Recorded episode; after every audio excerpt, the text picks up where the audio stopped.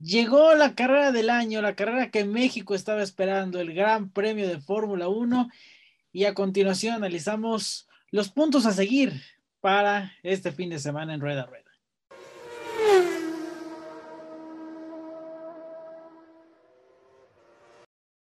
Amigos, ¿cómo están? Un gusto saludarlos en esta ocasión. Bienvenido al mes de noviembre, ya casi se acaba el año. Y pues ya está aquí el Gran Premio de la Ciudad de México, el regreso de la Fórmula 1 al Autódromo Hermano Rodríguez. María Navarro, Fernando Alonso, ¿cómo están ustedes? Bien, Lalo. Sí, yo creo que este, creí que no iba a llegar la fecha. Yo sí tenía mis dudas de que se pudiera llegar a correr en México. Em, por eso lamentablemente no me preparé adecuadamente y lo voy a ver desde mi casa y, voy a empezar a estar en depresión, así que la semana que entra voy a andar más enojado que siempre con todos ustedes y ya, eso es todo. Vestidos de emo y toda la cosa. Sí. Con todo respeto. Qué barbaridad. No eras el único que tenía dudas, no solo que se realizara, sino que si se realizaba o no con público y tendremos aforo completo para este fin de semana en el regreso de los, ya comentábamos el regreso de los eventos masivos a no solo a la capital del país, sino al país entero. Obviamente, antes de seguir, saludos a Beto Heredia, que otra vez por cuestiones de trabajo no nos puede acompañar en esta ocasión. Y bueno, obviamente creo que el tema que todo el mundo, pues está, pues la expectativa, ¿no? De ser el piloto local, que ahora está en un equipo de punta, el que está luchando por el campeonato, los dos campeonatos de pilotos de constructores, el tema seguir, el tema de que todo el mundo estamos hablando durante esta semana, Sergio El Checo Pérez. ¿Qué resultado va a obtener el piloto mexicano? Pues la gente quiere verlo, pues con victoria, la gente, pues mínimo, le va a pedir un podio, pero a ver, siendo honestos y analizando todo el panorama de, pues, cómo llega la Fórmula 1 y la lucha por los títulos a, este, a esta pista, a este evento. María, ¿qué resultado sería el más eh, probable o más sensato, más eh, lógico que el piloto tapatío obtendría? Pues creo que ya lo hemos estado platicando a lo largo de los episodios anteriores que está clara la pauta que el equipo de Red Bull está siguiendo y pues eso es pelear a toda costa por el campeonato de pilotos de Max Verstappen, ¿no? Entonces, creo que por más que nos encante la idea de, ver a Checo en, o sea, en lo más alto del podio con su victoria, yo creo que nos volvemos locos, el ángel se queda ahí lleno tres días de gente seguramente, pero creo que siendo un poco más realistas, yo creo que en mi escenario más posible y más real, yo creo que mínimo sí es un, podio, un segundo tercer lugar. Y que creo que algo que nos alimenta esta esperanza es que en las carreras anteriores hemos visto que la afición, el apoyo está cañón y, y, esto en el estado anímico de Checo se nota, ¿no? O sea, en 2019 que estuvo peleando y obtuvo ese séptimo lugar y todo mundo le echaba porras y bla, bla, bla, o sea, se sentía. Entonces viene, yo creo que sí, con esta emoción de haber obtenido un, un buen resultado en Estados Unidos con el podio, creo que sí llegamos ahorita con, con, esta expectativa de mínimo ver algo así, pero creo que es importante mantener en mente la estrategia y lo que tiene planeado ahorita Red Bull y pues que eso es evidentemente darle la ventaja completa a Max para, su, para la lucha con el, con el campeonato. Y de hecho, eh, a principio de año, bueno, cuando empezamos con este canal, se acordarán ustedes dos, Beto también estaba, bueno, se acordará, eh, esta serie de preguntas que rodeaban a Sergio antes de la temporada, antes de comenzar su etapa con Red Bull, y una de ellas me parece que era relacionada con el Gran Premio de México no solo, no, tanto si iba a poder luchar por la victoria o por podios, pero eh, se relacionaba con las órdenes de equipo. No sé, Fer Alonso, ¿qué opinas al respecto?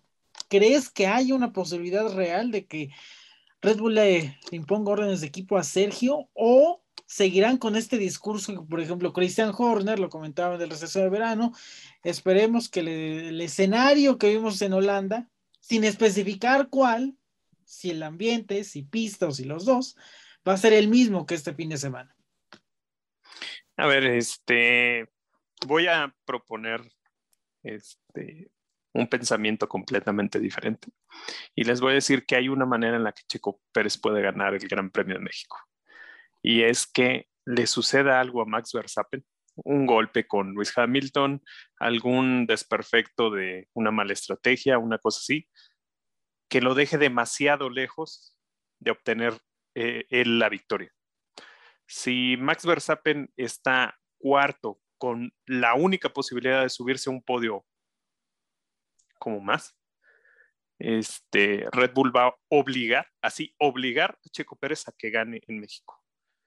No puede ni siquiera darle la opción a Luis Hamilton de ganar el Gran Premio de México. Este, ¿Por qué? Porque em, no solo para Red Bull, sino también para Honda, se ha hablado durante mucho tiempo acerca de que este es uno de, sus pistas donde debe de ser fuerte. Entonces, si se llega a dar ese, ese escenario raro donde Max no puede estar cerca de la victoria, entonces Checo tiene que sí o sí obtenerla. Eh, creo que tiene la capacidad, creo que tiene la motivación, creo que está muy enfocado en ese tipo de cosas, por eso ha ido escalando su, su, su nivel y creo que esa podría ser la, la verdadera opción. Supongamos un, una primera, un, un, adelantamiento de esos raros en primera curva no es, no es algo nuevo para Max y, y Hamilton, como lo vimos el, el, en la última emisión que hubo de la carrera del Gran Premio de México. Eh, entonces, podría ser por ahí. Hablando de órdenes de equipo, ahora sí, como tú me decías, yo creo que ni siquiera se tiene que escuchar la orden.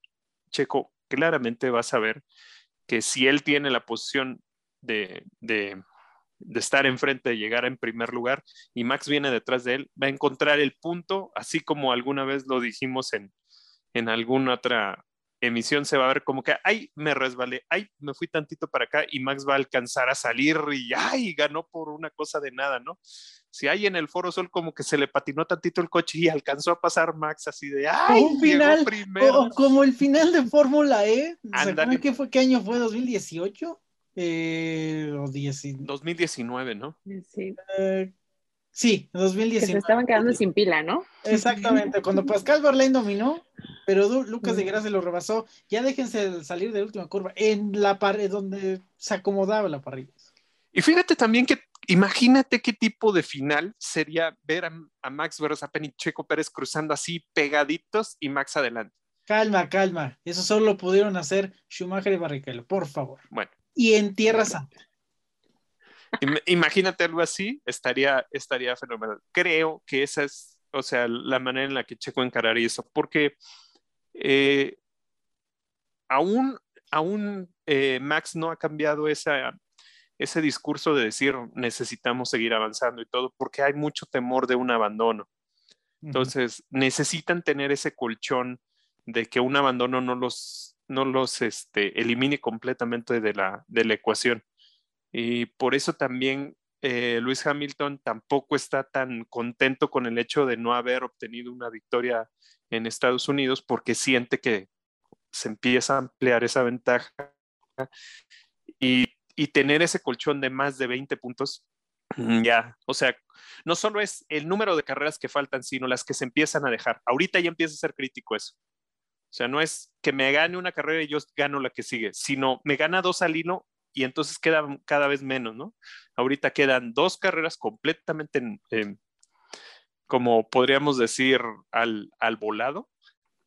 Y, recordemos que la última fecha sufrió de, daños, cambios en, en, su trazado. Entonces no es completamente a lo que estamos acostumbrados. Entonces, por eso no, creo, creo que Checo debe de saber muy bien que, no necesita que le, se le oiga algo en la radio y todo, ¿no? Sí, ¿no? Y bueno, ya ahorita comentamos eh, la situación del campeonato, pero me recuerda lo de 2016, cómo le costó el abandono de Hamilton en Malasia. Y a pesar de ganar las últimas cuatro fechas, pues no lo alcanzó, eh, porque Rosberg quedó en segundo lugar en esas cuatro fechas.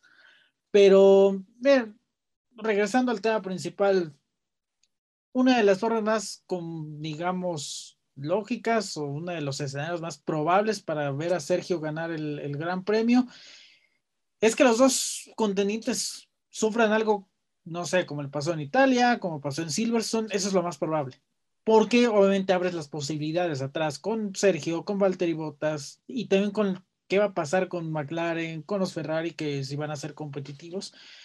Pero, o sea, ese es el escenario más probable o más, digamos que el básico. Y no, y lo que estamos comentando obviamente no es para echarle tierra, sino que va acorde con lo que ya comentaba Fernando con todo el contexto que implica la lucha por el campeonato.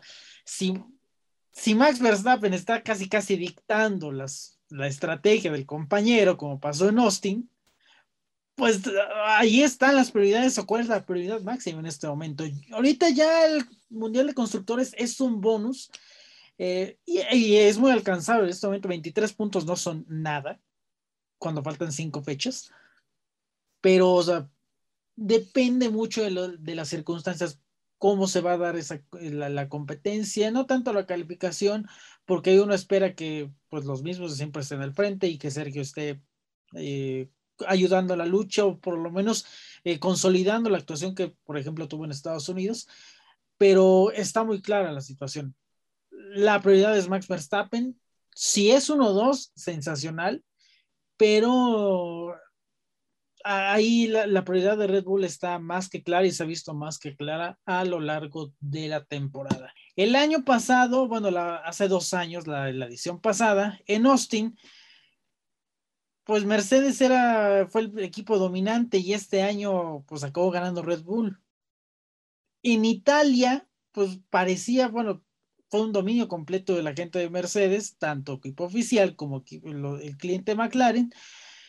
Y bueno, uno obviamente da, o sea, genera esta pregunta. En un México, una pista que pues en los últimos años se había considerado territorio Red Bull, ¿seguirá esa constante o será Mercedes quien puede, el, equipo que pueda pues eh, imponer las referencias este fin de semana? ¿Qué opinas, Mari? Pues creo que algo que hay que mencionar es que justo esta pista siempre se ve afectada por la altura. Entonces los coches siempre están sufriendo porque se les sobrecalienta todo, absolutamente todo. Entonces también hay que considerar todos los cambios aerodinámicos que, entraron en vigor para los autos de esta temporada. Entonces que creo que eso no solamente le va a afectar como a los equipos punteros, sino lo vamos a ver en general en todos, ¿no? Entonces creo que eso es algo importante para, para considerar y también creo que ver a los rookies en este, o sea, en estas condiciones en las que no habían estado con anterioridad. Entonces creo que ese sí es un factor que, que puede jugar mucho en, durante, a lo largo de, de, todo el fin de semana y que creo que ahí también se va a ver cómo lo van a ir aprendiendo y cómo se van a ir ajustando empezando desde las prácticas. Habrá que ver también, ya decías María, la, la altura. Obviamente, si hay un gran premio en el que cuya sede está en un nivel mucho más distinto eh, respecto al nivel del mar, es este. Y eso obviamente perjudica la, o bueno, cambia la manera de preparar los autos y específicamente los motores por la, la refrigeración y demás. También hay que considerar que creo que todo el semestre, o sea, la gran parte del año, el clima aquí en Ciudad de México no ha sido el mejor. Sí ha habido épocas de calorcito y demás, pero o ha estado nublado, o ha estado lloviendo, temperaturas bajas y demás. Entonces, habrá que esperar obviamente cómo se desarrolla, cómo, se pronostica el clima para esta semana, pero eh, Fer Alonso, ¿cómo, ¿cómo pinta todo este, este, conjunto de circunstancias? No solo la temperatura, no solo obviamente las reglas, sino también la pista. Independientemente de que, sí, hace dos años que no se corre, pero uno espera que esté, como dirían, eh, bueno, en el argot del automovilismo, esté eh, más curada la pista. Mm, creo que en general eh, ya, ya hubo, incluso en esta semana, muchos acercamientos por parte de la prensa especializada a la, a la pista para ver cómo está el, pues las características del asfalto, cómo están las instalaciones y todo. Y se ha visto que está en en condiciones competentes, no vamos a decir perfectas, pero está muy bien para lo que se podría esperar. O sea, recordemos a la gente que, a lo mejor no lo sepa, eh, pues en un año normal, que esto no ha sido un año tampoco normal, este, pues esas instalaciones se usan para muchísimas cosas, conciertos, este, pues actividades eh, de pista también, pero de otro tipo de categorías, o también se usa para, pues para eventos eh, deportivos menores y, la gente la usa en, cierto sentido, pero este año no ha sido así, entonces no, ha sido así en, el total de eventos que hay, entonces sí está un poco más cuidada. Y, yo quería hacer un paréntesis un poco en lo que decías, eh, a lo mejor luego la gente cuando a lo mejor ahorita que estabas diciendo eso de, Italia, la gente luego va a decir, bueno, ¿y, ¿y, qué tiene que ver Italia, no? Siempre ha habido una comparación históricamente en cuanto a lo que significa el autódromo hermano Rodríguez contra, contra Italia, porque son pistas que podrían parecer que se, se hace la puesta a punto de la misma manera considerando la, la recta larga, eh, en aquel entonces la peraltada, eran, eran circunstancias muy, muy similares.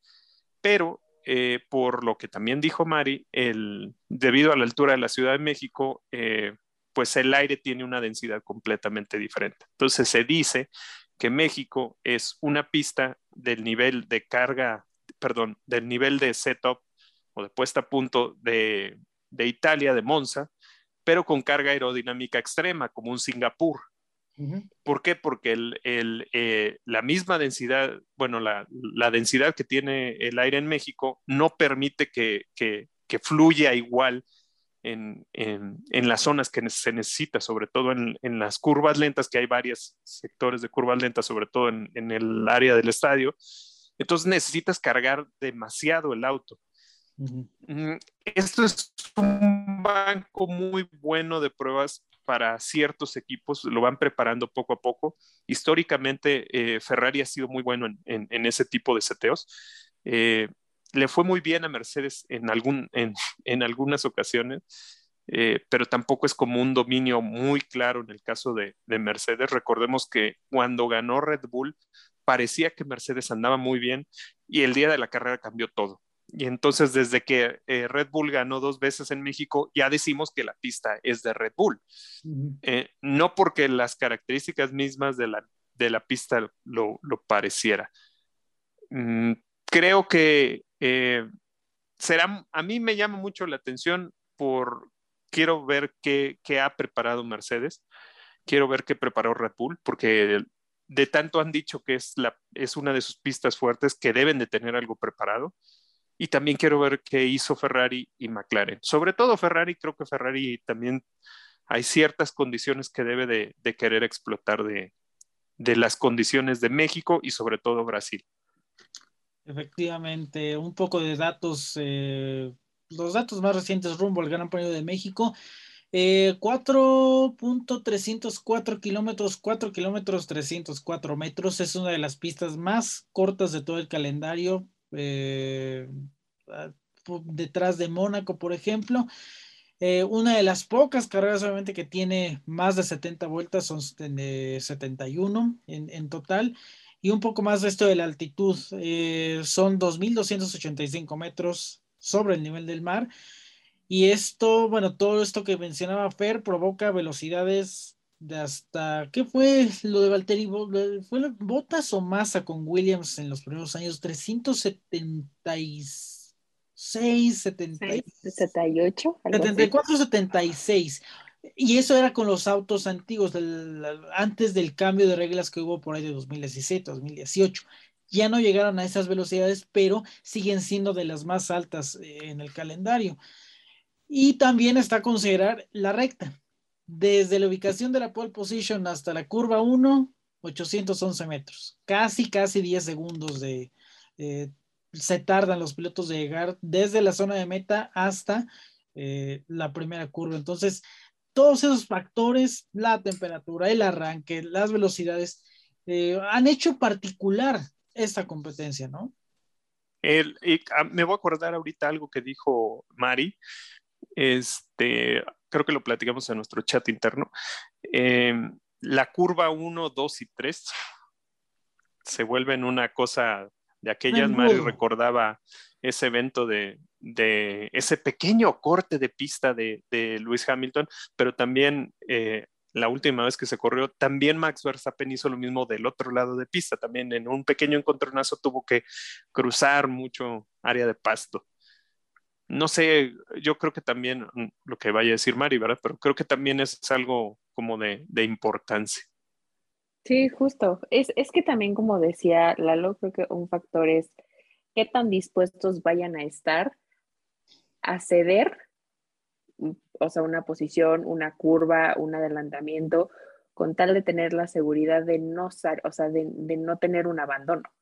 Porque como bien lo venías diciendo, ya no estamos en, al inicio de la temporada, cuando dices X, tengo todavía 19 carreras para recuperarme, para darle la vuelta a esto. O sea, aquí ya no se pueden dar esa, esa libertad. Y creo que lo hemos visto en las últimas carreras en donde ya se ha visto más este cedo prefiero estudiarte unas vueltas más y ver qué, ir, o sea, qué es lo que voy a hacer. Ahora también, otra cuestión que creo que se nos está olvidando mencionar es que también le salen las estrategias. O sea, hace dos años Ferrari arrancó 1-2 y venía magnífico, todo perfecto, todo padrísimo y era lo que todo el mundo decía. La estrategia de Ferrari venía bien hasta que empezó la carrera, porque la perdieron por una mala parada de pits, porque o sea, no, no le salió el undercut, lo que quieras. Entonces creo que eso también es un factor que, o sea, puede, puede tener mucho peso durante el fin de semana. A lo mejor pueden venir muy bien las actualizaciones, a lo mejor la puesta a punto está bien, pero si tienen una mala detención en fosos, si el undercut no le sale, creo que ahí también va a ser otro factor que pues va a jugar mucho. Y eso nos lleva a otro tema, la cuestión de los neumáticos poniéndonos a repasar estas cinco ediciones de 2015 para acá, ¿cómo ha evolucionado el desarrollo de las competencias, ¿no? Los primeros años, una sola detención, mucha procesión, cae, Pirelli lleva compuestos más blandos, eligen específicamente los compuestos un paso más, eh, más blandos, la carrera se convierte a planes de dos detenciones. De hecho, para este año, Pirelli trae los mismos compuestos de 2019, el C2, C3, C4, eh, bueno, ahí también considerando que eh, vienen con el refuerzo que les pusieron a los neumáticos traseros a mediados de año y que uno espera que no haya problemas en ese sentido de eh, confiabilidad, de que alguno explote por sí, sin tener motivo alguno. Pero bueno, ese es otro de los factores que habrá que considerar durante el fin de semana, cómo se desarrollan las estrategias no en calificación, pero sí en, la carrera, ¿no? Cómo administras todos los neumáticos disponibles. Pero bueno, pasando ya, ya entramos un poco en esa discusión o en ese intercambio de opiniones. ¿Qué va a pasar detrás de Red Bull y de Mercedes? Ferrari no se vio sólido en Italia, pero no tenían su unidad de potencia actualizada. McLaren Ah, sí, Ricciardo tiene una unidad nueva.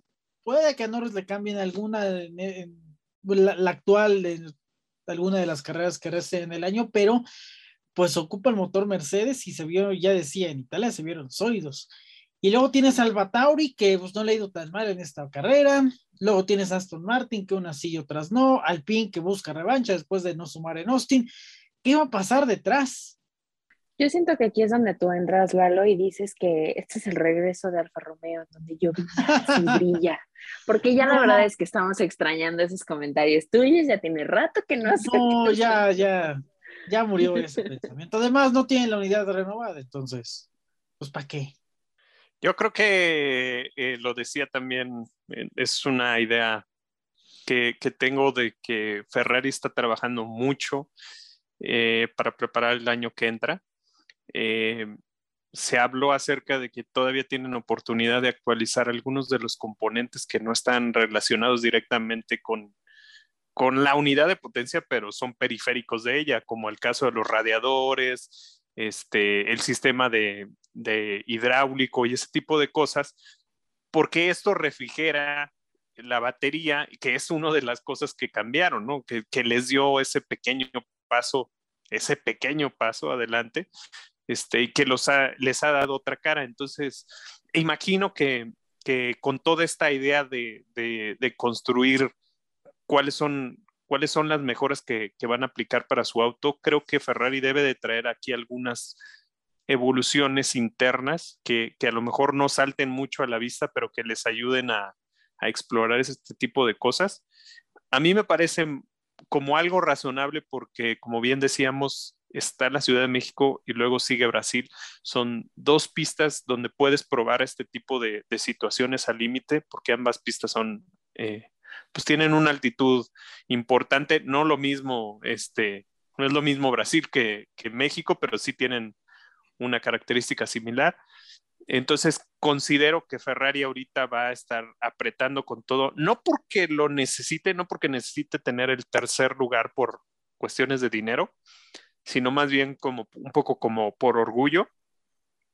Pero tampoco creo que, que, Mercedes, digo, Mercedes, McLaren, empiece a aflojar. O sea, a mí se me hace que han estado sacando un poco la calculadora y viendo dónde sí, dónde no, dónde pueden, eh, pueden perder un poco de terreno sin exponerse tanto. A mí me parece que, ya están como muy parecidos. Eh, Ricardo tuvo muy buen fin de semana en, en, Austin. Considero que, que, ahí va a estar la lucha. Eh, se va a ver, yo creo que va a depender más de, de, de, qué equipo está más, más bien internamente, cómo se están preparando, más que, este, que si el piloto, que si la unidad de potencia, o sea, que, estén adecuados a los detalles finos. El resto del, del orden, como decías, a lo mejor Alfa Tauri puede estar bien por ahí, eh, porque también eh, creo yo que, que, estamos ya en esa fase en la que hay muchos equipos que ya, o sea, ya se olvidaron de este año. Eh, yo considero que ya, o sea, seamos honestos, a, a, esta, a esta parte de la temporada ya Red Bull ni Mercedes deberían estar metiéndole dinero a este auto, pero, pero sí les importa mucho quedarse con este, este, este título y por eso le están invirtiendo tanto. Pero yo creo tanto Williams, este, Alfa Romeo, Aston Martin, ya creo que ya están en, en otro nivel. Eh, digo, ni, ni hablar de Haas, o sea. Mm, sí, exacto. Y, otro punto a considerar, medio lo comentaste eh, ahorita. Estamos empezando el último triple header de la campaña. Y de, la, de estas pistas que sobran, que es Brasil, es Qatar, es Abu Dhabi, es Arabia. Eh, esta es la, digamos que como el hermanito distinto, México por las características, por lo de la recta, por la altitud. Entonces, digo, no estaría tan descabellado pensar que alguno de estos equipos de, media tabla, pues sacrifiquen absolutamente todas sus posibilidades para, eh, para este fin de semana. Y es un caso particular lo de la prioridad que vayan a tener McLaren y Ferrari porque pues son los que están peleando el tercer lugar general, ¿no, María? Creo que también lo venía diciendo Fer, también estas actualizaciones de Ferrari también nos las vienen encantando desde, o sea, desde antes del descanso de media temporada. Entonces creo que estaría bien o estaría interesante ver si, si, si es cierto, ¿no? O sea, si, si en esta pista, como venimos diciendo, que es el hermanito diferente, que es una pista en donde les puede ser una oportunidad de poner a prueba todas estas características, pues creo que yo me estoy yendo y me estoy yendo un poco como por justo 2019. Evidentemente, pues no han estado aquí en dos años, han cambiado las reglas, se les han hecho modificaciones, pero bueno, ¿no? Es respetando como un poquito lo que ya hemos visto aquí precisamente en la pista. Pero a diferencia de, de, Fer, creo que aquí yo sí siento que va a ser un poco, o bueno, quiero ponerles un poquito más de peso al, a los pilotos en, en términos como de, del manejo que vayan a tener y también de, pues, por ejemplo, ¿no? Lo que veníamos diciendo de, del cuidado de los neumáticos, las estrategias que vayan a tener, si se van a aventar a una o dos paradas. Entonces creo que eso sí va, va a poner interesante como el, la, situación. En términos como del resto de los equipos, ahí sí coincido en que a lo mejor unos ya dijeron, bueno, mira, con que acabemos esta temporada ya nos damos por bien servidos, lo que sigue y a ver que Diosito nos acompañe, ¿no? Pero bueno, creo que aquí yo voy a meter mi comentario de no estaría mal de repente ver un destello, a lo mejor este es un chicle y pega para Aston Martin y vemos aquí a, a Betel otra vez aquí o bueno, ¿no? Quién sabe, pero creo que, creo que está interesante. Sí, habrá que ver eh, eso de las prioridades y habrá que ver también quién toma sanción, porque ya, ya no quedan muchos eh, pilotos que deban o que eh, tengan alguna necesidad de cambiar a su cuarto motor, si acaso creo que Esteban Ocon, que bueno, después del abandono en Austin quizá, Stroll todavía no ha cambiado cuarto motor, los de Haas, los de Alfa Romeo y para de contar, esos son los únicos que todavía no han penalizado y habrá que seguir si alguien ya sea de manera táctica, ya sea de manera pues forzosa, si tiene algún problema en prácticas, en calificación, tengan que penalizar. Entonces, pues eso es todo lo que junta no solo este gran premio, sino todos los grandes premios en particular, pero pues obviamente como es el del Autódromo Rodríguez, el de nuestro país, nuestra nación, pues es muy especial, ¿no? O sea, se ha caracterizado por este tipo de circunstancias con el paso de los años y al final, eh, bueno, Fer lo, lo, comentaba fuera del aire, no es que un equipo, bueno, sí, tiene algunas etapas de dominio, los equipos, alguna vez gana Mercedes, otra vez gana Red Bull, pero ahí está en la pelea y las diferencias por ser de las pistas más cortas del calendario se ven en la calificación, son diferencias muy estrechas, ¿no? Ah, vamos a pasar a la sección de Fernando Alonso. ¿Cómo no? Antes de, antes de dar pues obviamente todo, todo el contexto del aficionado, las recomendaciones, porque eso también lo vamos a dar a continuación. Vamos rápidamente con Fernando Alonso con los pronósticos del fin de semana. Ay, qué sorpresa. Este, creí que íbamos a ir de nuevo hasta el fondo, olvidados así en un rincón, pero bueno. No, no, no, no, Es una ocasión especial, ¿cómo no? Ah, sí, sí. Muchas gracias, muchas gracias. Este, pues debido a, este tipo de cambios, pues vamos a, pasar a los pronósticos, saludar a, nuestros escuchas, que raramente, ahora solo Emilio es, es el que dejó sus pronósticos, entonces fue avanzando un poco y luego vino a cuestionar a cuestionar el sistema de puntos, quiere que le dé puntos a, Mónica por el trapeador este, que estaba ahí recargado. Yo también cuando lo vi dije, Mónica, ¿por qué no quitó la escoba que acaba Yo quiero puntos por esto y no me he dado cuenta. Sí, sí, sí, ya vi que tú también. o sea, ahora resulta que vamos a poner cosas en el background para que nos den. Exacto, tú tienes un carro de indicar. María, ah, mira, María Mira, tenemos aquí la foto en donde, en donde está Beto por aquí, Lalo también anda por acá. Exacto. O sea, no, no, no, no, nada de eso, dame puntos, o sea, duermo tranquilo, duermo bien. Pero bueno, regresando a, a, lo nuestro, este, voy a empezar como, como el burro, primero yo y luego yo. Entonces voy a dejar mis pronósticos. La pole position la va a hacer Sergio Pérez.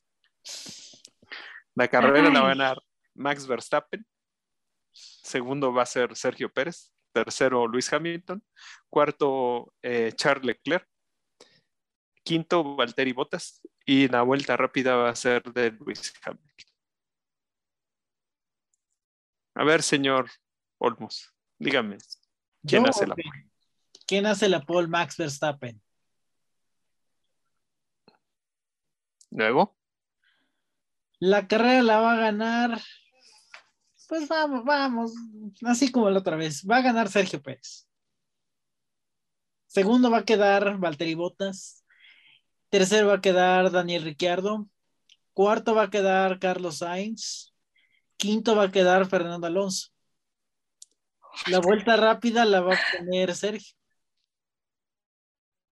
O sea, yo elijo violencia. Yo elijo violencia. ¿Cómo no? Sí, sí, sí. Si yo, si yo dije me la bañé con la pobre, sí, bueno, ya. ¿Qué les digo? Sí, sí, bueno, ya. Sí. Mari, por favor, este. Así. Ah, ponga un poco de cordura a esto. Vuelta rápida así de Giovinazzi. ¿okay? Exacto.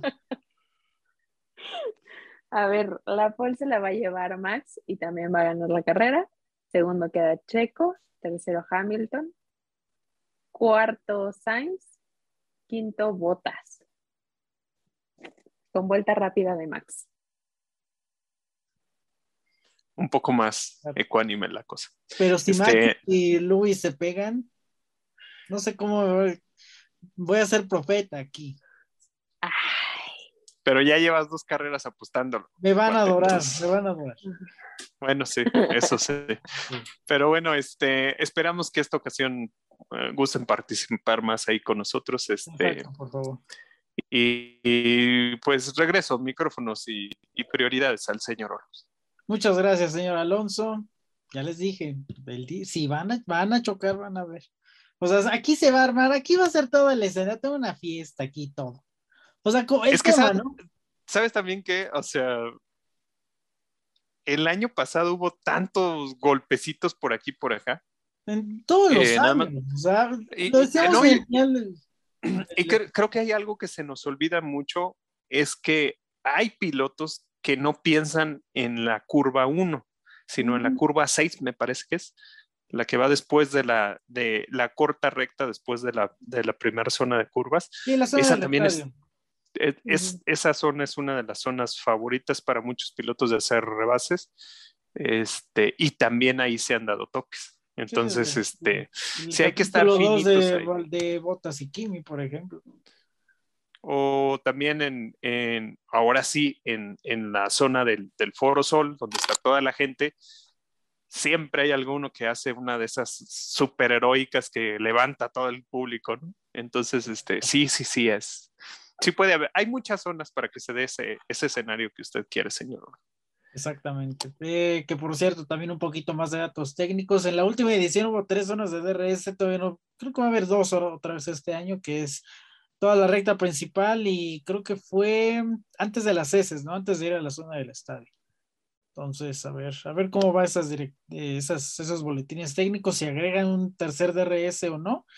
Habrá que estar atentos a eso, también habrá que estar atentos a las medidas, y ya pasando al último tema, eh, pues las medidas que eh, anuncian los organizadores, que bueno, entre, entre toda esta situación de la pandemia y de que las dudas que si iba a haber público, que si no, que si iba a haber carreros, si no, pues hay que, hay, hay que reconocer una, una labor titánica muy buena para organizar una carrera, recuperar las instalaciones del autódromo en que dos, tres meses para perfeccionarlo y tenerlo en condiciones para, para realizar una competencia de este tipo en el que ya decíamos, espera foro total. Y bueno, recordándoles un poco lo que deben de hacer en este protocolo sanitario que anunciaron a finales de septiembre, abrieron este eh, sistema, la modalidad de One Pass, eh, Fast Pass, que acepta certificados de pues varios países, de México, de Reino Unido, de la Unión Europea, de Estados Unidos, eh, si van en grupo, pueden registrar a nuevos usuarios con una sola cuenta. Esto es, eh, ¿de qué consta esto? De subir un certificado válido de COVID, de que prueban resultado negativo, o también de resultado negativo de prueba. Eh, eso se, se, sube a un sistema y eso te da un pasecito rápido para pues entrar rápidamente a las instalaciones. Y en caso de que el público opte por el sistema convencional, un resultado negativo, igual de prueba COVID, eh, los tres días anteriores a la fecha de entrar a las instalaciones. Si entras el viernes, esto sí, esto yendo un poco en sintonía con como la inversión que se tiene que hacer, ¿no? Eh, si te haces una prueba, el, si quieres entrar al autódromo el día viernes, tienes que hacerte una prueba mínimo el martes, puede ser martes, miércoles o jueves. Eh, igual, para el sábado, si entras el sábado, tienes que, la fecha de tu prueba de COVID tiene que ser el miércoles. Y para los tres días, viernes 5, sábado 6, domingo 7, la fecha de la prueba tiene que ser del jueves 4 en adelante. Ese es un poco la, la, la como el sistema que implementaron, el más. Y, y nada más hacer, hacer un, poco de énfasis. Obviamente cuando haces tu, tu prueba negativa es porque no tienes tu, sistema de vacunación completo, ¿no? no tienes tu esquema o bien no tienes tu certificado que ya emitió el país que, te lo dio. Por eso es por lo que se pide la, la, prueba negativa. Y creo que también es importante decir, sí, amiguito necio, que quieres decir, yo no voy a hacer nada de eso, yo dejo todo al último día, lo puedes hacer. Nada más que cuando llegues te van a mandar a otra línea, vas a tener que presentar tus pruebas, en, ese mismo rato se hace todo el proceso que pudiste haber hecho antes, lo vas a tener que hacer ahí con ganas de entrar y que si ya estás oyendo coches y no sé qué, pues, te va a tocar esperarte, ¿no? Entonces, por eso es por lo que mucha gente se lo está recomendando, la organización lo dice, porque eh, siempre nos hace, se nos hace sencillo en general a los mexicanos dejar todo al final. Entonces, este, pues, metamos un poco de planeación y también otro de los temas que creo que también vas a decir ahorita, Lalo, es que yo personalmente se lo recomiendo, si pueden, eh, cómprense un, cubrebocas de esos de los este, N95, uno, uno, no, uno de esos como médicos más, que inviértale un poco más, no se pongan el, clásico, o sea, uno que se le, que, que les haga bien, que, que, les dé espacio para respirar bien, no se pongan el típico, o como tú dices, puede ser de tela, pero el chiste es que esté bien, eh, bien armado, que sea cómodo, porque pues dentro de las instalaciones se los van a pedir el mayor tiempo posible y esto ayuda a conservar este, pues el bienestar de, del mayor público posible, ¿no? La edad mínima para ingresar al autódromo es de cuatro años. Todo mundo requiere boleto individual. Todo mundo tiene obviamente pues reservado un, asiento eh, independientemente de, de, de, la edad todo mundo tiene que usar cubrebocas, eso es en todo momento y también pues, en estas cuestiones de querer ir a comprar comida, comprar merchandising, demás, eh, cashless, tiene que ser con tarjeta, no van a aceptar efectivo. Entonces, esa es otra modalidad eh, bastante interesante. ¿O no, María? ¿Cómo ves? Pues sí, amigos, de verdad, piensen en, en las demás personas y yo sé que sí va a ser muy incómodo estar en el rayo del sol con el cubrebocas y la gorra y todo y así, pero, pero también piensen por, por los demás y por el, la salud del resto de las personas que, que vamos a estar ahí. Exactamente. Todo mundo obviamente va a eh, estar, sobre todo esto ya es un poco más del staff, eh, cumpliendo con o haciendo al público cumplir con todas las medidas sanitarias, lo están a distancia, desinfección, va a haber muchas estaciones de, de, gel, de sanitizante, obviamente se, invita al público a en, todo momento, siempre que uno pueda lavarse las manos, mantener posiblemente la distancia social. Habrá, obviamente, en la entrada, en los puntos de acceso al autódromo, filtros sanitarios para revisar temperatura, obviamente esto de los certificados, si, eh, si traes el Fast Pass, pues obviamente el, el, ID que te permite entrar rápidamente. Habrá desinfección permanente durante, pues, todo el evento a lo largo del, a, lo largo del fin de semana, en cada rato, cada, cada vez que haya y no haya actividad, independientemente de que los esté lleno el, las tribunas o no estén llenas, la gente esté pues ahí en las áreas didácticas. Y pues eh, creo que es en general eso, no sé si se me esté pasando algo más. Ya anunciarán bien durante la semana, recuerden esto, lo estamos grabando con mucha anticipación, los horarios de entrada y los horarios de salida. El día de la carrera las puertas abren a las 8 de la mañana y cierran creo que 6 de la tarde, 7 de la tarde, pero eso ahora va a ser un poco más temprano, entonces hay que tomar eh, previsiones al respecto. En las cinco ediciones previas no hubo estacionamiento, yo no veo motivo para que eso cambie, entonces hay que tomar previsiones complicado por el transporte público, sabemos esto de la, de la propagación y demás, pero eh, hay que ir tomando riesgo, eh, bueno, no sé si tomar riesgos o tomar precauciones, ahí depende, eso depende de cada uno, ¿no? Sí, ahora que estabas diciendo, em, pues he, ido en ocasiones como público, otras en, en, prensa. Las veces que he ido como público, yo siempre me di cuenta que hay los camiones esos que, que, pone la organización, este, parten de un punto, te llevan ese otro punto. A mí me funcionaba eso. Hubo quien me movió en metro cuando estuve por ahí. La verdad, a mí no se me hace tan bueno estar en el metro en este tipo de situaciones. Sabemos que estamos todos queriendo salir, todos correr. Entonces, este, bueno, yo les recomiendo a, nuestros escuchas, los que puedan, este, pónganse de acuerdo con su chofer favorito de Uber, con, con su taxista predilecto, los dejen en un lugar, ahí mismo los recoge, ya, ya todos saben, hay mucha gente que sabe cómo moverse, pero háganlo un poco con anticipación, ¿no? Porque pues al momento de estar ahí siempre se vuelve un caos, ¿no? Y toda la gente en ese rato quiere resolver todo, pues, pues probamos un poco. Eh, también la, la organización está eh, sugiriendo, les, les dice que, lleven una, una bandera, una playera verde o algo verde para que el, eh, pues toda la gente sea vestida de verde, ¿verdad? Obviamente todos van a querer llevar sus playeras último modelo de Checo Pérez, Red Bull y no sé qué, o los que son ferraristas pues van a querer ir de rojo, ¿sí? Pues lleven algo verde, o sea, hay que apoyar también este tipo de iniciativas.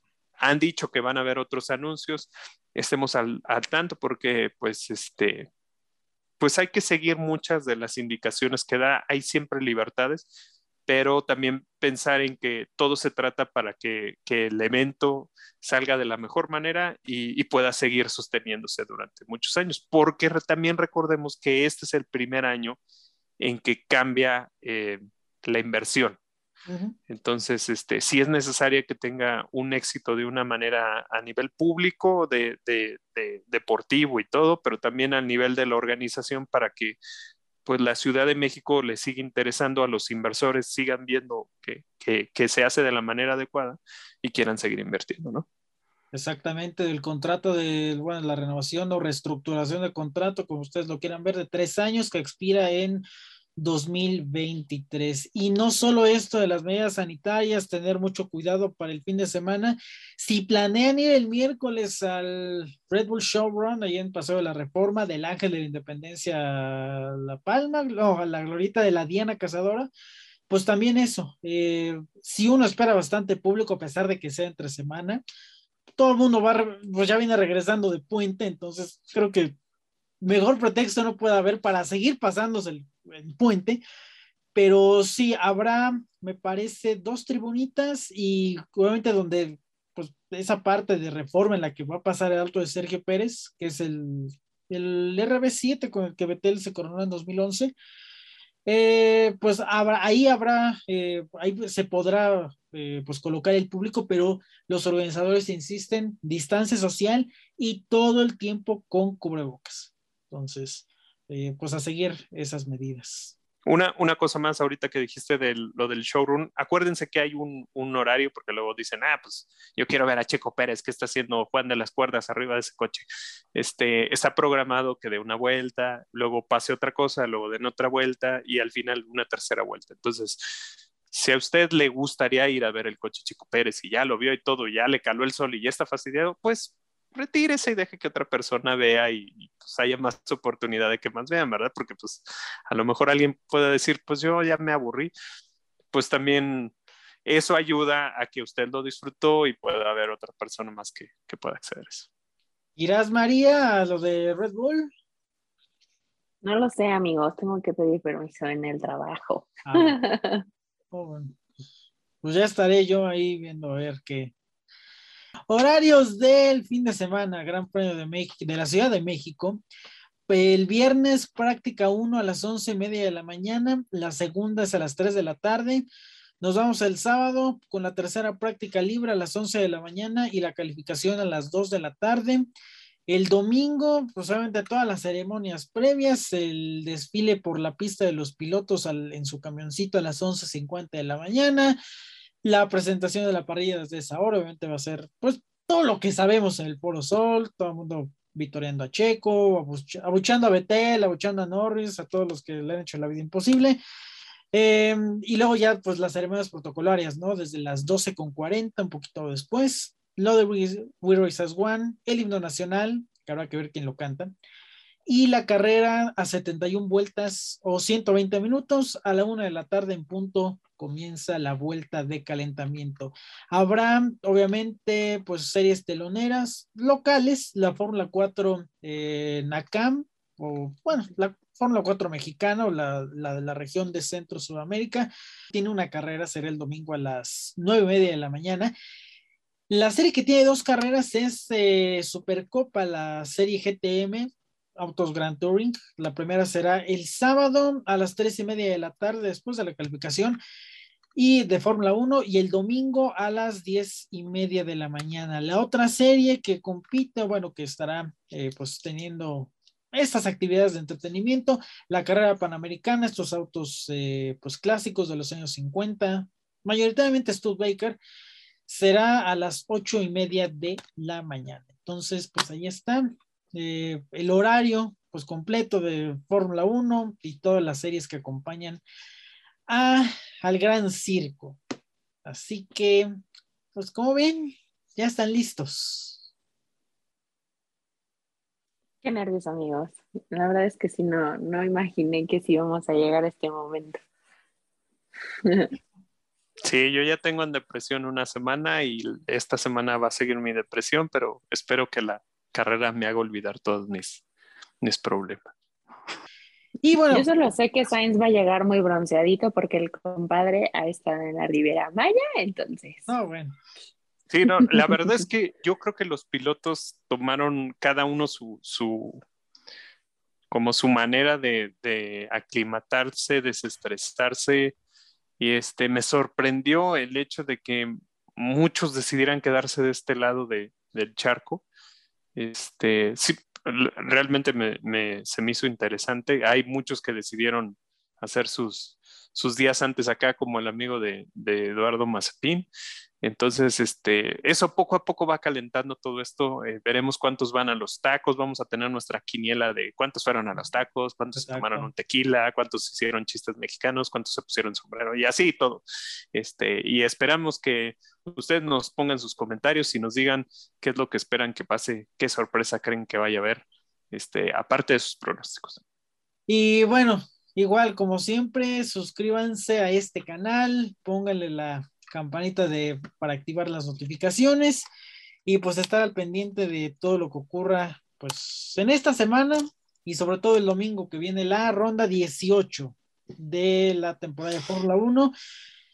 La edición número 21 puntuable del Gran Premio de México, ahora de la Ciudad de México, pues finalmente llegó esa semana que todo el mundo esperaba.